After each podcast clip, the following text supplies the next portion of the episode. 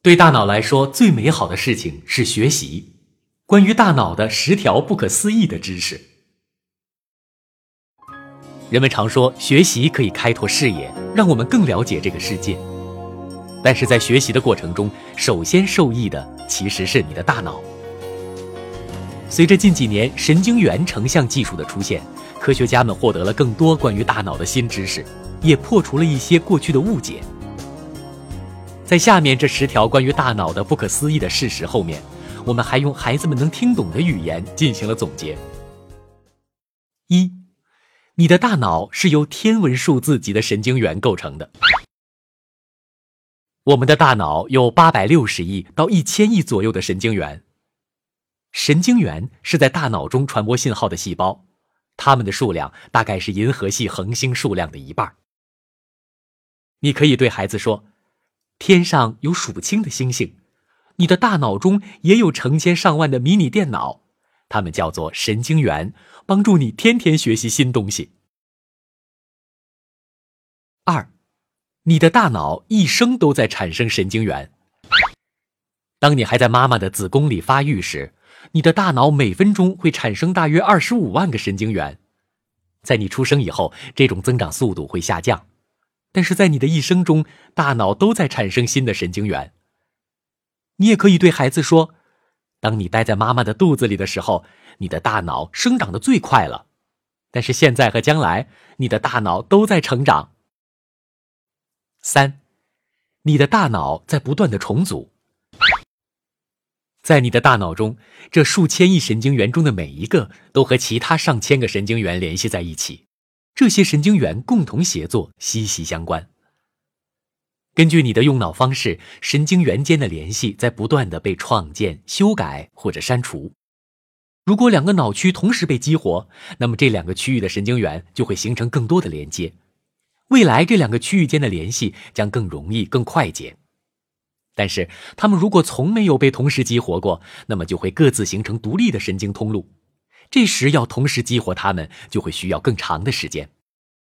所以得对孩子说：“熟能生巧，你练习的越多，大脑思考的就越快。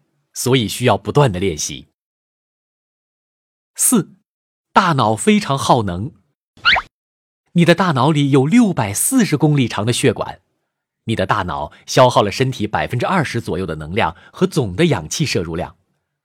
大脑里所有的神经元同时放电的话，能产生高达二十五瓦的发电量，足够点亮一盏小灯泡了。可以对孩子们说：“你的大脑会消耗很多的能量，足够点亮一个小灯泡了。”五，大脑不喜欢节食。乍一看，你的大脑利用空间的方式好像很浪费。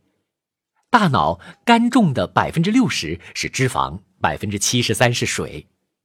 但是这些脂肪和水对于能源的利用来说至关重要，身体只要脱水百分之二就能损害你的注意力和记忆，而挨饿的脑细胞会开始互相蚕食，因此你需要充足的营养和休息才能让大脑发挥最大的潜能。对孩子说，你的大脑需要大量水分，只要你有一点点脱水，你就不能好好学习了，所以得健康饮食，并且喝大量的水啊。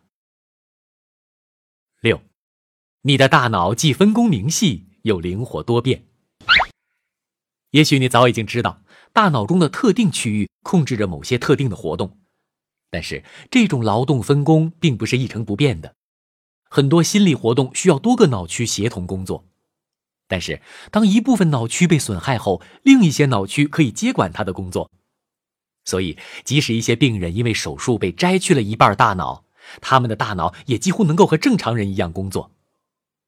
对孩子来说，可以这样：把你的大脑想象成是一些拼图，每一片都发挥着不同的功能。不过，即使丢了几片拼图，它还是能够正常运转的。七，你的大脑能够掌控时间。我们对时间的感知是大脑接受多种信息并进行组织后的产物。信号越多。特别是不熟悉的信号越多，组织时间就更长。所以，当你在体验大量新信息时，会觉得时间过得很慢。因此，你也可以通过让自己多接触新鲜事物来让时间过得更慢。从某种意义上讲，不断的探索能让我们感觉活得更久。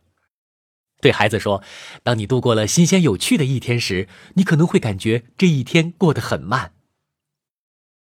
八，你的大脑也许会停止长大，但却不会停止改变。大脑的总体积和质量在某个时刻的确会停止生长，这通常是在十八岁左右的时候。但是大脑的物理结构。不同脑区的密度和相对体积，在整个人生中都会不断的改变。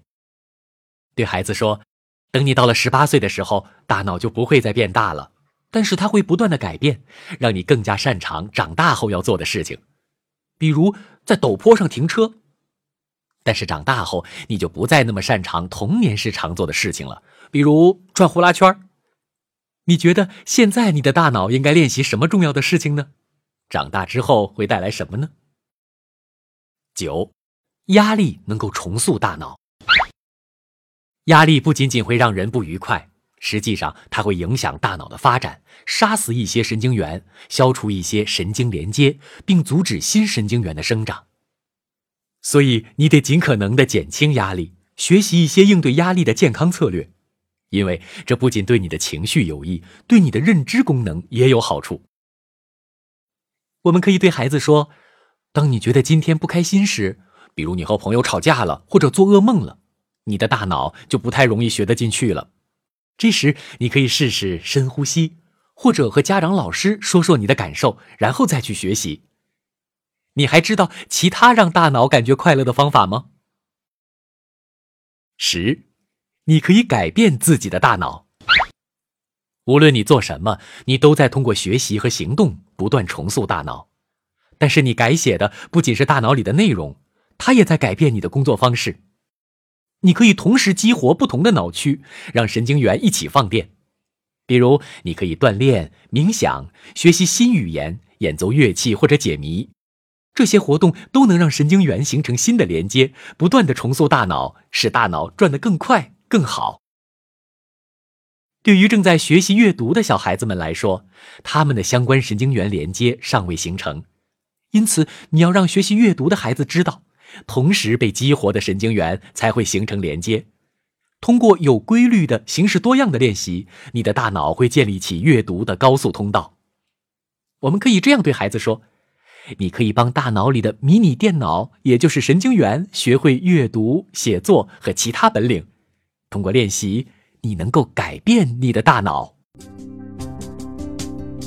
感谢《环球科学杂志》公稿，让孩子听到最前沿的科普知识。